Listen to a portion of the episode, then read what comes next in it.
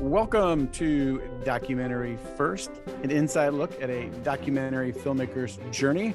I'm your host, Josh Lindsay from the Movie Proposal Podcast. And with us is our documentary filmmaker all the way in France, Christian Taylor. Hey, Josh, how are you? Great, Christian. How are you? I'm hanging in there. It can't be bad when you're in France, especially when you're in Normandy. So I'm not complaining. I, how long you been there? Or how long you been out of, how long have you been in France? So I've been here since June 2nd. So we're at 18 days, I guess. Today, recording on June 20th, and I will leave on June 24th and head back home. So there's a lot to cover. Yeah. I think we should just dive right in. Uh, it has been well, let's let's go back to mid-May, shall we, and pick up because even before France, there was a lot going on. Uh, you had a screening screening in DC with Airbus. Can you tell us about that? Yeah, and we've talked a little bit about that, but um, to just reiterate, thanks to Virginie Durr, uh, who is from Normandy and she works for Delta. Um, she saw the film and was so incredibly passionate about that. She sort of opened up tons of doors for us. Um, and this is one of them. So she initially brought us to Delta um, back last fall, and we did you know an event at delta for all of the employees uh, then she um, all, it, during that time one of the employees was a woman named shalini um, and she works um, her account is the airbus account at delta and she works very closely with airbus and they are located in the washington d.c area and so they wanted to have a screening of the film in that area and show their employees. So um, they Delta flew us to DC and we did our thing at the Air and Space Museum in Virginia, which is the Udvar Hazy location of the Air and Space Museum. And, you know, it wasn't um, hugely attended, but it was amazing to see it on this giant IMAX screen. And the people that were there were incredibly passionate about being there. Our, we had three cast members there David Chapman and um, Teresa Warner and James Martin, who play the nurse and the sailor in the very beginning of our film. And they're also at the end. So they were there. And there were veterans organizations that were also there to see the film. So I feel like we made some really great connections and we had a wonderful event. So yeah, that was, I think, May 12th. Gosh, that just feels like forever ago, but it was only like six weeks ago. So Airbus is obviously or, or it's not obvious to me. Is it is it in airlines or do they make Airbus? They make they make it's like a company like Boeing. Um, okay. So and Delta flies Airbus planes. So uh, they're Airbus 320s. They're I don't know know all the numbers, but I know Airbus 320 is one that is flown domestically a lot. There's Airbus 350s, which are the new big huge ones that fly you know, long distance internationally. Um, yeah, so they make the airplanes that airlines fly. So did, did you get have you had you ever been to the Air and Space Museum before? I had been there before. Um, okay. There are, like I said, two locations. The main Air and Space Museum is on the Washington Mall, and this there were so many things that they um, just were not being able to include in that limited space. So they opened this Udvar Hazy location, and it's in Reston, Virginia, um, thereabouts, and it's just this really huge um, air hangar type, you know, museum. Have you been there? No, I have not. It's it's phenomenal. Highly recommend going there. All right. So you had a successful screening there, saw it on IMAX, and then you headed to New York. Is that right? Yeah. So then on May 16th, we went to um, New York.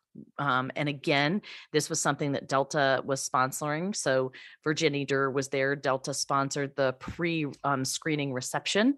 Uh, the relationships had been made with the French Institute slash Alliance Francaise, which is located in Manhattan. They really are have a huge presence in New York. They um, it is like a French school, and they have lots of kids that attend there, and they uh, it's a French association. So they have an arts department of this uh, French Institute, Alliance Francaise, and they bring in films regularly. So they have a big, beautiful theater, and they hosted a Q and um, Air France. So the film was brought onto Air France um, May first, and then Air France agreed to fly Danny and Flo from Normandy to New York.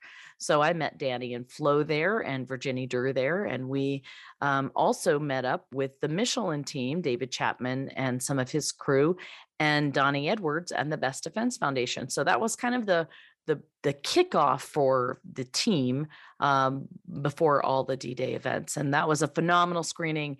My favorite thing about that screening is Danny was able to talk a lot uh, during that screening because she could speak in French, and there was a great translator for her, and there wasn't really a short time limit, so she was able to really share and talk, and I really love that. So. Um, so yeah, we made some other great connections there. And one thing that I was super excited about is that uh, the institute wanted to show the film again to a group of school children. So, um, and they were supposed to do that. Uh, I think that was on the 15th.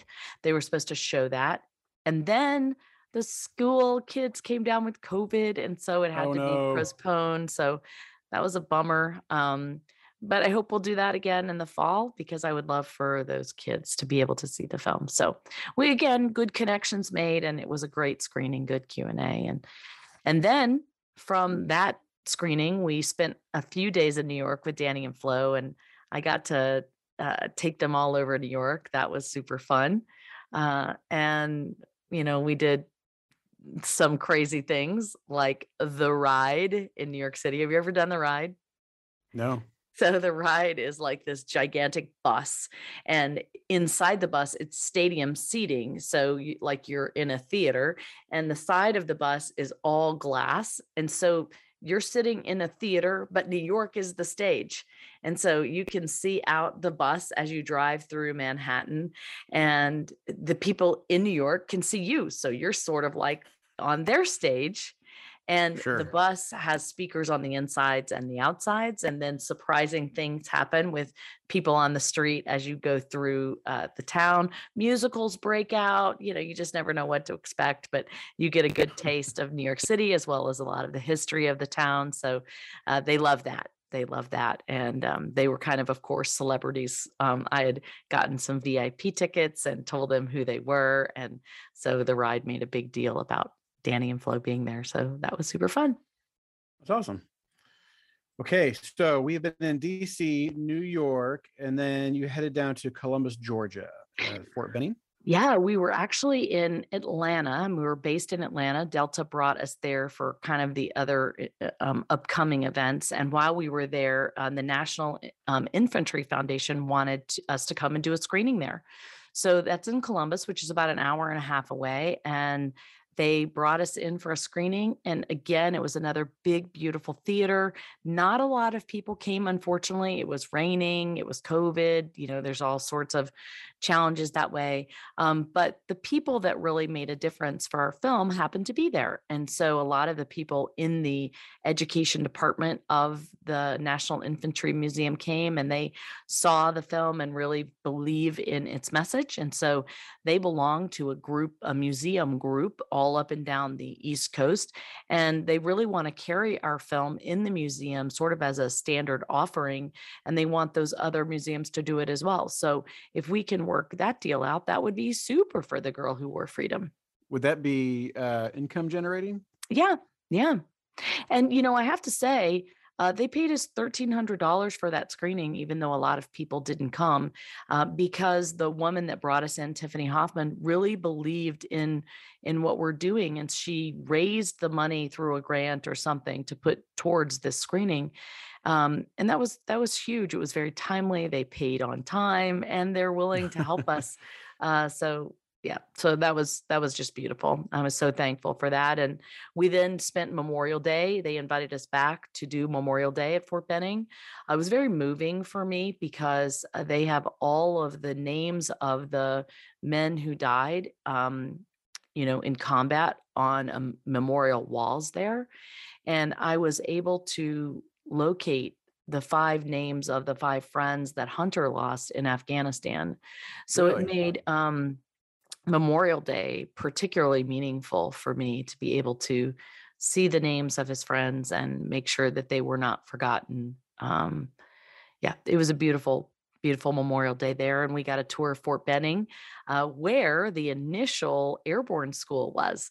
So they still have the airborne uh, parachute towers that the original airborne guys practice from. So basically, they're giant towers, and the parachute, you know, inflate from up above, and they just drop them down onto the ground. And um, so it's hasn't changed since the 40s. So that was cool, and they love that.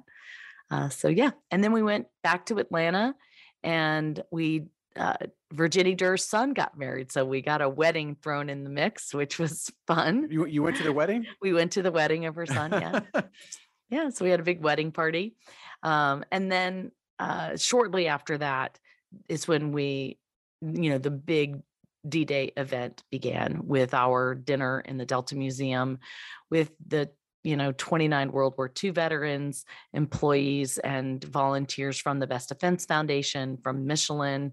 Um, I, a thing that sticks in my mind, I will never ever lose it, is that night they had a 40s jazz swing band playing, and there were several veterans that got up and just wanted to dance, and it was like they were young again, and you know Danny wanted to dance with them, and you know so I just have these beautiful images in my mind of Danny and these veterans dancing like it's 1944 uh, That's awesome.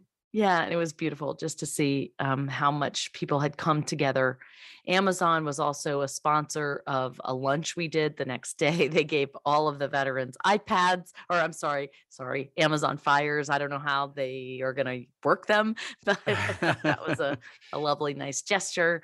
And we did make contact with the Amazon team, and they were seriously interested in us showing the film to all of their veterans groups. So that was a lovely contact for us to make. Hopefully, um, so wait, Amazon has veteran groups? Yeah, like all of these big corporations, they all have business resource groups. Um, this is something that I've learned as I've gone through, you know, these corporate events.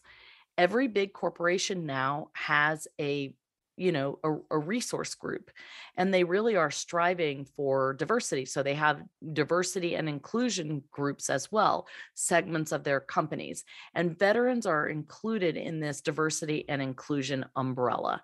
Um, so inside the diversity and inclusion umbrella you have a group you know that supports gays and lesbians. You have a group that supports uh, the you know african americans. You have and they're really talking about all of these issues that are pertinent to employees that belong in these different groups. They're trying to um, bring knowledge and awareness to everyone in these companies about about different people. So veterans are just one of those groups and so that is kind of where our project fits in.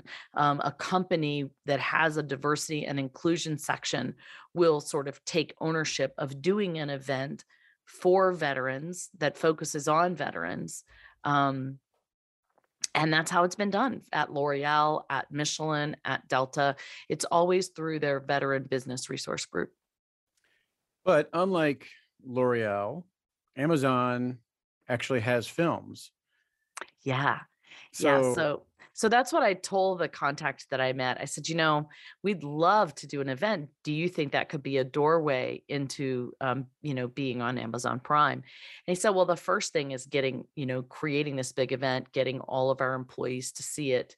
Um, and you know that would be that would be huge in itself just if the employees could see it. I mean they have employees all over the world and veteran employees all over the world. So you know it's a start. It's one little step well, what what's I mean, is there is that in the works? What what's next step for to do the event? well the next step was for them to watch the movie because even though they um, they saw me they talked to me they had not yet and they talked to danny and they heard all about the film they hadn't yet watched the film so Ah. i did send them a link i know they clicked on the link i'll have to see if they watched it um, and then the next step would be to you know to begin to put an event together and see you know see what happens That's cool. yeah So you're in Atlanta. living it up, having a good time, and then uh, you get shipped off to France. Is that the next step? Yeah, that is the next step. Um, I think the morning of June 1st, um, we had a big event at the Delta Museum, which, if you've never, I mean, it doesn't sound like a cool thing to go to a Delta Museum. Like, I'm sure a lot of people would not have thought about that, but it was so cool. It was so, so, so cool because in this museum, you see all of these different old airlines uh, or airplanes and just different things from the air industry from the past. And I mean, of course, I love history, but a lot of it I remembered, you know. I mean, I think initially, um, I'm not sure if they were Pan Am or not, but I remember seeing some Pan Am stuff there. But I mean, I remember seeing like there's this one airplane that showed the like stewardesses section where they make the meals and they have like the little dishes that you used and I'm like, "Oh my gosh, I remember those dishes from when I was a kid."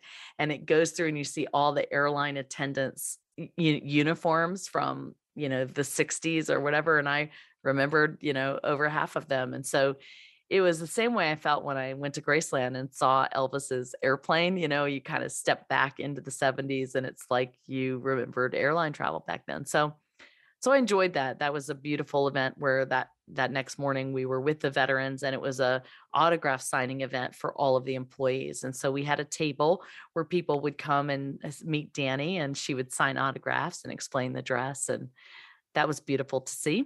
And then that afternoon we kind of rested, packed up and we headed to the airport. And so our plane left at 9 and we got to the gate and there were just a huge reception of people with banners and balloons and um, everybody just hollering and cheering.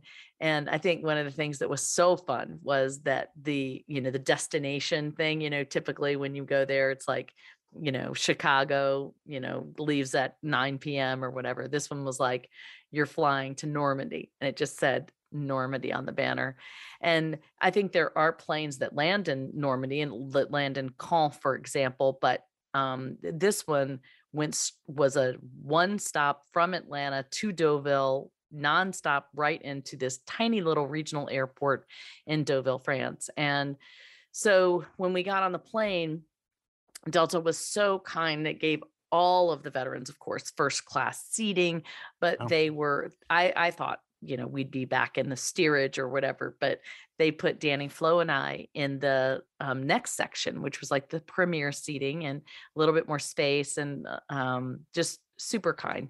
But it gave me the ability to watch the Best Defense Foundation take care of the veterans throughout the entire flight. And I was just really blown away. They took turns and shifts taking care of the veterans who struggled to understand how to move their seats or turn on their monitors or uh, turn off their monitors or uh, their legs were you know they needed to walk or get up and go to the bathroom and uh, they were just super um, incredibly attentive to all of the veterans and i loved seeing that and they got them all ready for when we landed the next day and we landed in this little airport um, and when we landed, I think the pilots had a French flag out one window, an American flag out the other. We kind of uh, flew into the, or landed on the runway. And as we got closer to the gate, uh, we got a water cannon by the fire engines, you know, that were, we got it when we left too in New York, and then we got it when we arrived. So the veterans love that. They could see out the window and see those water cannon salute, as they call it. And then when we pulled up, um, we got out on the tarmac and there were just kids everywhere singing and cheering. There was an army band. The US ambassador to France was there to greet all of the veterans. Our cast members were there Marie Pascal Legrand and Charles Shea, and David Chapman was there to meet the plane. Um, and then they announced all the veterans as they came off the plane. Uh, and Danny too, when she came off the plane. So it was this big spectacle and we went from there into an air hangar where they had everything set up a huge reception with food and champagne and um, normandy cider all of that and the regional people got to speak a little bit Virginie Durr got to speak a little bit and my favorite moment was at the end where a veteran stood up and said you know what? These events are for the veterans so i think a veteran should speak. And uh, he got up and talked about how he felt about being there and felt about the people in Normandy and uh, talked about his experience there. So, uh, so it was fantastic. That was how we arrived in Normandy on June 2nd. That's awesome. So now you're in France and uh, you have more screenings. So first one was in Yeah. Carrollton. Yeah, we went straight from the airport and drove straight to the town of Carentan and had our first screening at 7 p.m. And we were graced with the presence of Bob Weber, who is one of our World War II veterans that's sort of at the end of our film. I hadn't seen him in since we filmed him in 2018 in Holland, Michigan. Uh, since then, unfortunately, his wife passed away recently. Um, so that was heartbreaking to hear. Uh, but he was able to come and be part of being in Normandy for another time. Uh, and I think he's 98 now. Um, he used to be a history teacher in Chicago and after the war. So it was just a delight to see him. And he really enjoyed the film and enjoyed being there with the French people. So yeah, so that was our our first uh, screening. And then the next morning found us on Purple Heart Lane, uh, bright and early. And um, I was super excited to see Thomas Boisson there, our friend um, and cast member from the Girl Who Wore Freedom. He was in charge of a presentation about the Battle of Carentan on Purple Heart Lane. And he had asked me to record the English version at home. So before I came, I recorded the story of the Battle of Carentan from my studio. But when I arrived, there it was playing on the speakers on the road. Uh, so that was fun. And um, I got to be interviewed for the Girl Who Wore Freedom, which was very nice of them. We got to talk about the screenings, and then, and then Tom Rice, our veteran from Grueling Glory, showed up, which was super cool. Um, he flew with us on the plane, so I was glad to see him. And my son Jonah, who was there in uniform from Germany, got to meet him, and there's a phenomenal picture uh, that we will share of Tom Rice and Jonah. So that was a super, super fun, fun morning. Oh, absolutely. And then you got to work. Yes. So Well, yeah, uh, we did we did like D-Day events on three, four, five, and six, okay. and then we got to work. All right. So lots of screenings, D-Day events, being interviewed. Uh, eh, but you were there to, to film. So, so remind everyone what what are you filming and and uh, remind me how are you doing this without any money? So go ahead. Great question. Um, yeah, so we've been working on this documentary about the town of Carentan, and you know we've been working on it uh, conceptually now since the fall. Um, we had meetings over in um, in October when I was here with the town of Carentan when we presented the idea to them, and then Zach Callahan, our writer, um, sort of switched from the Brave Dutch. So we'd had all of our energies going towards the Brave Dutch, trying to get our pitch documents done, trying to write the story. Um, and you'll remember we sent those documents to Virgil Films. They made the ask for all the streaming services, and we were turned down for funding for those things. And we were also told we really needed a sizzle reel. So when all of that was, you know, on pause, I realized, you know, hey, we're going to be in Normandy. We sh- should try to to film something if we can. And seriously, I was going to just film whatever I could film on my iPhone. Um, but I mentioned that to our team, Mindy Cook and um, Zach Callahan, Sam King, and stuff like that. And we talked about what it would look like if we came to film some things initially for our sizzle reel so that we could then pitch it and try to raise money to make this documentary. Um, and Mindy did an amazing job of sort of sussing out what that would cost us and what equipment that we would need to do, you know, use if we did it on a, mm, you know, something better than my iPhone. Um, and we and Zach began writing an outline for um, what this documentary might look like, and we really were researching characters and storylines, and um, and then then we met Chad Gilchrist, and Chad is now a Patreon supporter and a podcast listener, and I went and met with him and just to get to know him, say thank you for supporting. And Uh, turns out shortly after that, the cinematographer that we wanted to hire wasn't able to go. And so I was like, wow, I wonder if Chad could go. And Chad thought about it and talked to his fiance about it. They're about to get married on June 25th. Uh, and they decided to to jump on board. And that was a real game changer. It was a game changer for equipment. It was a game changer for experience because chad um, his day job is really grip and electric. He's worked in that department for a long time and has a huge resume on imdb and um, but his gifting and his desire is to be a dp and he's good at that and so uh, this was an opportunity for him to get some really great footage for his reel, increase his skills, and um, and his fiance Taylor is a um, is an amazing producer. So she was willing to also jump on board. They could do this together, and it could be great experience for her. And so when our team kind of built out a little bit more, um, and also we had a donor that gave us some money to cover a lot of the equipment costs.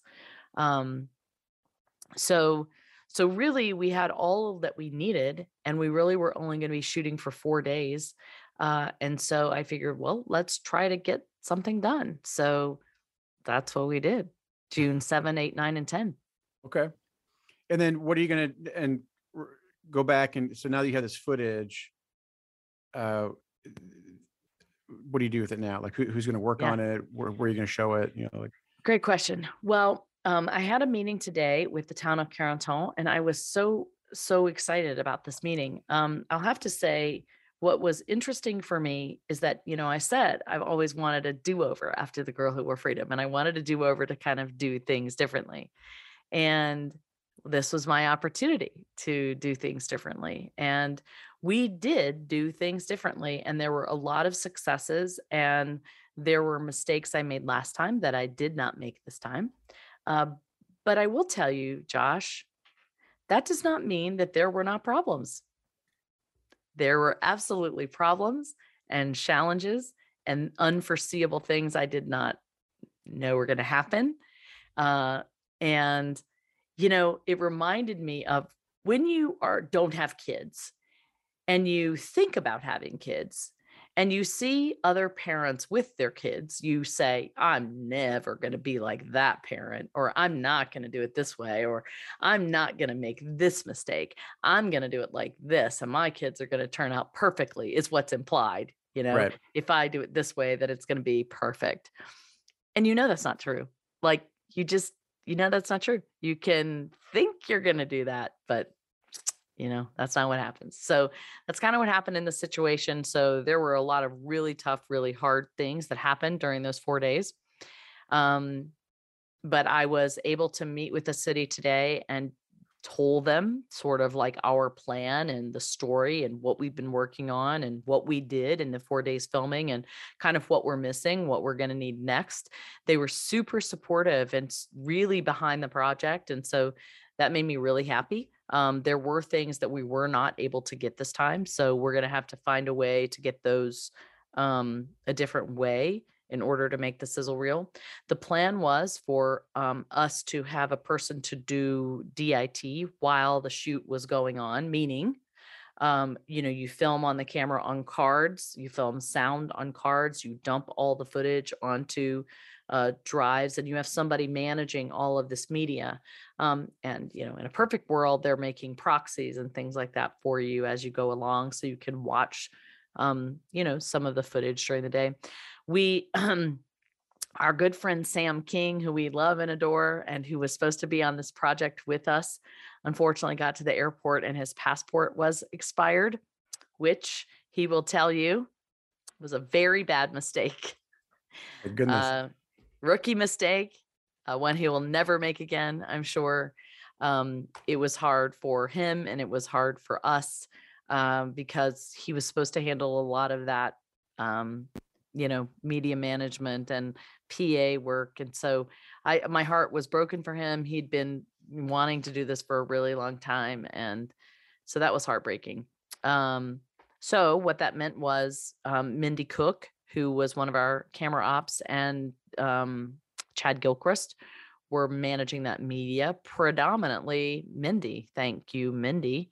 uh, for that. She did a lot of the dumping and the copying and copying of drives so that we had two different drives and um, and that that takes a lot. So um, I'm very very grateful for uh, Mindy doing that. She took um, 10 terabytes of footage home and now is in the process of getting those to Bill Ebel, who was supposed to be editing us. And we're still all working on the sweat equity mode um, because we know we don't have any money right now and we need to do this in order to get some money. Um, but I got a message from Bill today that he's gotten booked on two movies and he may not have time to help us right now. Mm. Another curveball thrown my way. So, um, I started trying to scramble and figure out, okay, well, what can I do in the meantime, uh, so we don't waste time? And um, I kind of went back to Mindy and said, you know, do you think you could separate all these interviews out for me because we did them all in French, and so it means we're going to have to transcribe them, then translate them so that I can read them. So Zach and I can put them into a, a script to do the sizzle reel. So we can be working on that. Um, and then, yeah, well, I, I'll figure out what we have to do, but um, it's kind of all not clear yet. I haven't seen all the footage. I've seen some of the reenactment footage. I've seen what the um, interviews looked like. Things look great. Things sound great. Um, so it'll be you know interesting to see when i read the answers do i have you know what am i missing? What pieces am i missing in order to make this sizzle reel one of the things that didn't go as planned is that tom rice was um, tom rice was in the battle of carentan he was um, he jumped around la barquette. That was one of his d-day objectives. He was under um, colonel johnson and we filmed right around where his story was. And so I was really hoping to interview him here while we were here in Normandy, and that that did not happen. Um, I did get a chance to talk with Flo Plana, who has interviewed him before and who is willing to help us as a historical consultant and also let us um, license some of that interview footage. Uh, so, since we've done some reenactments around where Tom landed and fought, and since we can use that footage, um, now I know I'm missing a piece of talking to a Carentan survivor who can kind of testify to the events on the ground. So, got some work ahead of me. Earlier, you made you made reference to making uh, I forget exactly what you said, but big mistakes or something. Yeah, Can you ref- uh, share one of them with us? I can. Um, I sort of made this mistake the first time around. Um, I thought that I had not made it the second time around, but retrospectively, uh, I can see that I made the same mistake twice. And that was I had um, relied on one or two people um, to make schedules, get permissions, um, and make sure that all the I's were dotted and the T's were crossed in terms of location permissions and uh, shooting schedules and things like that. And previously, Flo Boucherie had done that on The Girl Who Wore Freedom. And she is an administrative guru. And she really is great at schedules and permissions and using lists and making sure everything is checked off. And I, she's very busy and has a lot going on in her schedule. And so um, I thought that these other people could help us with that. Um, and there was a communication breakdown. I don't think that they understood that's what I was expecting. Um, and so we had trouble with the logistics and permissions and schedules. Um, and that was very challenging. Um, so, an example of that is that we were, I was, we got permission from a few of the towns to shoot there.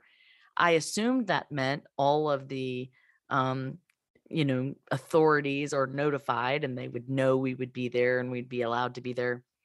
But on this one road, on this one day, there was a woman that wanted to pass by and she was very angry that we were in her way. So she went out the other way and called the mayor of Saint Côme du Mont. And uh, the mayor showed up to find out what we were doing.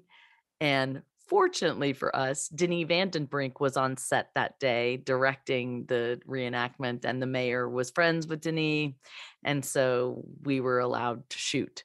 Uh, and that was, you know, we sort of got by by the skin of our teeth on that one. But that's just a small example. And there were more, but that was just one of them. Well, that's just life, Yeah. right? Yeah, I mean, I think the thing that um that was hard for me is that there were things that were outside of our control and there were things that were in our control. And so one of the things that was outside our control is that our person in charge of reenactors did their job. They planned it out. We planned out our reenactment scenes. We knew the groups groups that we were working with, um, and everybody had committed to do that but nobody had actually really spoken with Taylor Banowski, our producer. And so it was really, we were going through this one person. Um, and that one person assured us everything was fine. All of the people would be there. We didn't need to worry about it and be so strict about it. I know that that is the way that things go in Normandy. So I wasn't really stressed about it. I trusted this person. They're like, don't worry about it. I've got it in hand. It's going to be fine. Um, so I did. I trusted the person. Um, and the problem was that there was a lot of rain during the D Day commemorations. And so the reenactors that were here got soaked, their stuff got soaked, and they didn't want to be here any extra days to film this thing that they were not getting paid for. So basically, all of the groups that committed to working with us packed up their stuff and left. So we were supposed to have like 60 reenactors that were going to help us over the course of two days. And we ended up only having eight. Oh wow. So that was a problem. That was a problem because the same eight reenactors, you know, we can't, we may have to come back to film more reenactments for the real thing because we can't show the same faces over and over again. Right, right. Um, yeah, so that was a problem. Um, and then the one thing that was completely outside our control, um, and we'll have like I really I I didn't want to give all this away because I wanted we're gonna have Chad and Taylor come on, and we're gonna have Mindy Cook come on, and other people on the Zach Callahan come on, just different people that were on this shoot to kind of give their perspective. But um, one of the things that was the most challenging was um, we were shooting at a like canal in downtown Carentan at the Bailey Bridge um, near the locks. And we were shooting a scene with only about five of the reenactors. So three of them were just kind of standing around. And at one point when we were filming, I hear Tomas saying, The police are here. you have to come, Taylor. And so I watched Taylor and um, Thomas Boisson run to meet the police. Well, so we're finishing shooting this reenactment scene. And as we're finishing, we're getting back to where our cars are parked, and the gendarmerie are still there. And so I'm like, oh my goodness, what is going on? Well, as it turns out, there is a rule in Normandy that you cannot wear an SS uniform. Actually, it's not just in Normandy, it's all over France. And one of our reenactors, who happens to be a gendarme, wanted to have himself photographed on the Bailey Bridge in an SS uniform. And a gendarme just happened to walk by. Hmm. Not so good for Yeah. our project. So that created a whole hubbub and um, you know, a big mess. Why didn't we notify the gendarme? Oh, we thought we did because we told the mayor's office and we got permission. It was just, and it was, you know, probably two hours lost of shooting. And then, you know, made us feel like all of our other permissions and paperworks and things like that weren't done. That's when we kind of realized, oh, we thought all the cities that we had gotten permissions from were on notice that we were going to be filming. And um, we didn't know we had to contact the gendarmerie because we never did that before. And yeah, so that was an exciting adventure. And that had nothing to do with us, but it actually, you know, we had to speak to the mayor's office and the gendarme gendarme's office about, you know, that this was just a reenactor and it wasn't really our crew or our team. So Just another one of the crazy things that happens in Normandy, I suppose. Right, right. Can't really necessarily plan for it. So No, not that one. Fortunately, I did have someone on my team that, you know, helped us write an apology letter and, um, you know, we kind of got things squared away. We ended up getting what we needed to film, and no one got arrested and no one got fined, which really is a miracle. And it was probably only because the guy was a gendarmerie himself. Uh, But you would have thought he would have known better. interesting. Okay. Yeah. Well, all right. So you're getting sizzle sizzle reel footage. Uh, you're trying to find people to put this together for you, but they're busy doing other projects. So you're still working on that. Yeah. Um, uh, on a last note here, uh, what does it look like in terms of raising money? Because the purpose of the sizzle reel is to find an investor. Is that right? Yeah, yeah. And you know, I'm I'm talking with um one of my business consultants right now about the best way to raise money. There's several avenues. I mean, one of them is we do the sizzle reel, we make the little um you know the pitch deck and we give it to Virgil Films and they take it to the streaming services and try to get upfront money. That's avenue 1. Um if we do that, then they control what happens with the property and you know but it then has distribution avenue two is that we go the investment route we look for investors to uh, to come on board or um or you know we continue looking for donations. Um and the other one is doing looking for grants in the us and grants in france. I mean it's basically the same way you always look for funding for movies. Um so that's the next step. Now, correct me if I'm wrong. You you said you were not going to start filming until you had the money this time. Is that still the case? Oh yeah, that's definitely the case. Okay. Mhm. Yeah. All right. Yeah, I mean, just- you know, this check- could be the end of the line. We could get this, you know, sizzle reel done and right. we don't find the money and I mean, that's going to be true for the Brave Dutch, you know, if um I still need a sizzle reel for the Brave Dutch and we've got to figure out how to retool the Brave Dutch. Um are we going to are we going to try to keep it a series and raise money to do the series? Um, we've been told it needs to be a narrative film. Are we going to rethink it and do a narrative film? Um, you know, where are we going to find the money to do that? I don't know, but it looks like that's probably going to be the next six months to a year of my work is trying to figure out um, the funding for these two projects. Could be more. My guess is it's going to be more. Okay. you never know, but better to have that Mhm. mindset. And or, you know, I could win the lottery and fund it all myself. I hey, know. who knows? Who knows? It could happen. But you got to play to win, Christian. You got to play That's to win. That's true. And I don't play. So that's probably not going to That's right. happen. Don't have any rich relatives. So that's not going to happen. All right. Well, hey, that's that's quite a whirlwind. Um, I'm glad we got everyone caught up. And uh, again, as of the recording, this is on a Monday. You're flying home on a Friday, so next time we record, you'll be back in the United States. yeah. Yeah. Um, very I'm happy to be about that. home. Miss my husband and my kids. And Absolutely. Yeah. Well, should we uh, shift gears and Yes. uh, go to our our other segment? It's uh, we like to say it's now time for DocuView Deja Vu. yeah, good job, Josh. All right, man. Still didn't feel right, but whatever.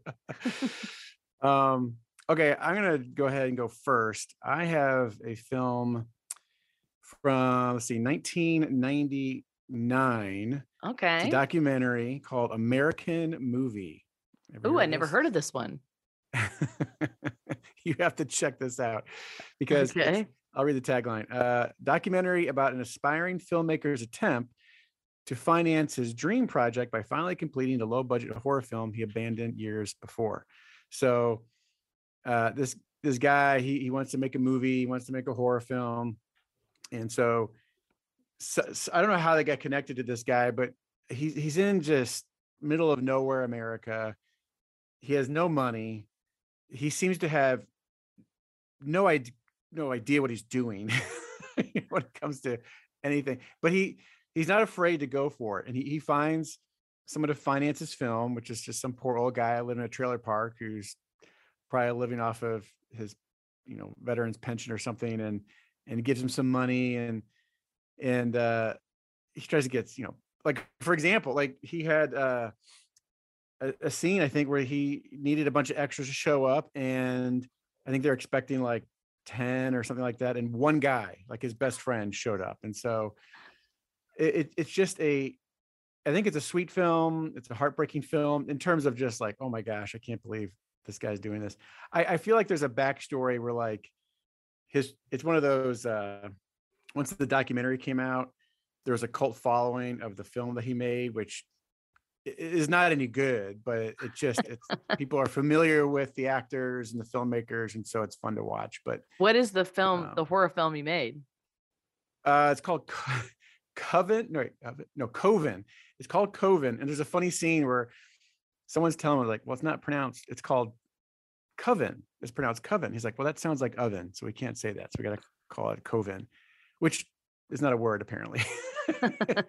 he just didn't want to call it the right way because it rhymed with oven. So, but anyway, uh, American movie. Uh, I'm not just look it up on actually here's a good tip there's a website called justwatch.com justwatch.com and you can type in the name of your movie and it'll tell you where you can stream it Oh, I love that. I'm glad somebody finally came up with that. That's great. yeah. Well, so what made you watch this movie? uh, a friend saw it and recommended it Okay. um, this is, this is in the 90s so i was in college and i think we were watching c99 so oh, I, was, I think i was in the film school actually so yeah i probably came across it around film school era pre veggie tales right around there we were just watching Okay. a lot of artsy out there kind of stuff That reminds me of something that happened on our shoot. Remember, we were supposed to have 60 reenactors and we ended up having eight. And the Right. first scene that we were f- supposed to film was between the Fallschirmjäger, which are the German paratroopers that sort of landed in the area, and the American GIs of the 101st. And there's like, I don't know, 500, 600, it's supposed to be 500, 600 Fallschirmjäger and, you know, 150 or something American GIs. And, or maybe it's more than that. I forget my, getting my scenes confused. But uh anyway we have eight guys eight guys to play both roles to play both roles eight guys. Uh fortunately they did have both uniforms um but chad gilchrist and i can't wait to have him on to talk about this came up with the brilliant idea sort of on the spot of you know we are going to layer these guys. So we had them all walking in you know rows like eight times so that we could layer them visually all over each other. Um, and so that was that was one um, way that Chad compensated for having hardly anyone. Um, and you know, it was it was pretty creative. Like you got to think on your feet. So I give him a lot of props for coming up with that. But yeah, having one of your friends show up to be a, you know, an extra on the set, I I feel him. Well, the, the funny thing too about this guy was when you meet him, you find out they're, you know, they're friends and they, he said, you know, we partied a lot in high school and meaning they did drugs and they said, no, we don't do it anymore. But it's, it's just hysterical because his best friend is just a clueless, clearly affected by the drugs he took years ago, dude, who's just willing to help out his best friend. And the best friend just, he just rolls with it. Right. You know, it, it it's, it's sweet and hysterical and a little sad, I guess, but still a wonderful film. So I'm gonna have to check it out. All right. American Well, my recommendation on DocuView Deja Vu is um, was something that I just learned about on this trip. Actually, Mindy Cook gave me this recommendation. where We were talking about, you know, series that we like to watch. So it's not a documentary movie; it's a documentary series. Uh, you may have seen this. I don't know, but it's Somebody Feed Phil. Have you seen this? Uh, sorry, I got stuck on mute. Uh, yes, we are a huge fan of Somebody Feed Phil, our whole family. Yeah, yeah. So I'd never seen or even heard about Somebody Feed Phil. Um, but Somebody Feed, Feed Film is a documentary travel series. Um, it's directed by John Bedolis. I don't know who that is. Um, presented by Philip Rosenthal. And they've got five seasons. Do you know who these people are? Well, I know who Phil Rosenthal is. He's uh, the creator, writer of uh, Everybody Loves Raymond. Oh, that's right. I did hear this. Yes. Yes. Yeah. And so this premiered on Netflix in 2018. Uh, and I think the fifth season was released this May and it's been renewed for a sixth season. So um, I watched the beginning episodes, just I've, I've, watched two of them. One of them was in Thailand and the other one was uh, in Venice. So um, those episodes, and really, I think it's just his childlike wonder. Phil is just like a, a little kid. I mean, why, you've seen more of them than I have, Josh. So tell me why you like it. So, uh, first of all, Phil Rosenthal is just a great guy. Like you, he's just a fun, likable person. He's always positive. There really isn't, you know, much to the show other than him meeting with friends and trying foods and loving everything he tries. Uh, and he's silly throughout it. So uh there isn't a whole it doesn't like get into like a lot of education i mean he tells you where you are and he, he introduces you to different foods but it, it, it's it's lighthearted it's not heavy or deep in education or things like that. So, so it's it's funny.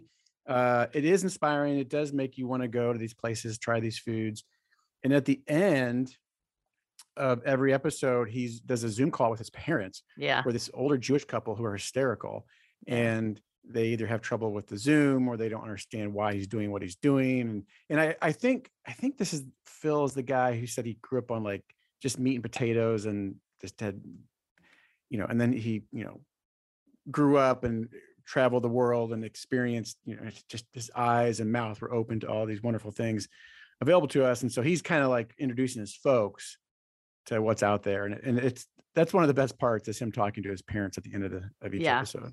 For sure. I, I love that part. And, you know, I don't know if it changes over the course of the five seasons. You know, the production value in the first season for me didn't seem very high.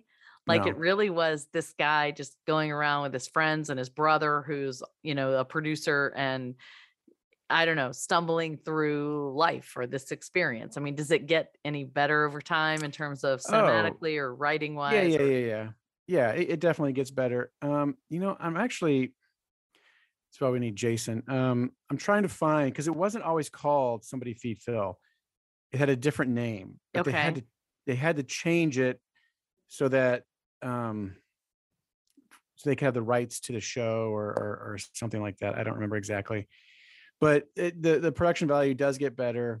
I will mention that my favorite band, Lake Street Dive, uh, does the opening song that they wrote for the show. So it's a fun, fun song. Yeah, it is a fun song, and I I do agree with you. You know, even when his parents are like you know at one point i think it was the um venice episode i watched you know at the end his wife phil's wife called you know the parents during this interview you know and there's just funny things that happen and they roll with it which is great um but i i liked it because uh, of that light-hearted um you know just that light-hearted warm thing that's happening there and then it did cause us to investigate one of the foods that he found in Thailand. The moon, do you remember? It's like um oh, what's the name of it? I want to say moon shadow, but it's not moon shadow. I don't know. It's some sort of um moon fruit or something, but it's a fruit in Thailand that's purple and you open it up and on the inside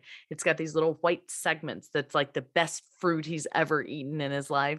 Uh, and we actually found them here in France. Oh, we tried them out. They're super expensive and they are delicious. Just like he said, mangosteen. That's it. Mangosteen. Oh. Okay, yeah. I just found it. Um, it, the, the series started on PBS and it was called "I'll Have What Phil's Having." Okay. And then I think it was popular. He decided that he wanted to do it on his own or something. I don't know, but uh, got away from public television, went to Netflix, and created Somebody Feed Phil. So it's like an, a derivative of that first show. Okay, cool. All right. Well, there you go. There's your DocuView Deja Vu recommendations, everybody. Thank you, Josh. I can't wait to watch an American movie. I think I need to rewatch it. It's, it's pretty funny. Um, well, hey, Christian, uh, we're excited to have you coming back here in just under a week, and I'm sure have more stories to tell. We want to thank everyone for listening and contributing to Patreon. We appreciate your support. And also, thank you for listening to Documentary First, where we believe everyone has a story to tell, and you can be the one to tell it. Yes, you can. Bye, everybody. Thank you for listening to Documentary First. We really appreciate your partnership with us. We can't do any of this without you. So thank you for listening, donating, and following along on our journey. We are supported by generous donations from people just like you. To make a donation, visit thegirlwhoworefreedom.com or support us on Patreon at patreon.com slash documentary first. To learn more about our other works in progress, visit documentaryfirst.com or follow Documentary First on Facebook, Instagram, Twitter, and LinkedIn. This podcast was produced by Documentary First, edited and mixed by Jason Hoban, with music by Jeff Kurtenacker.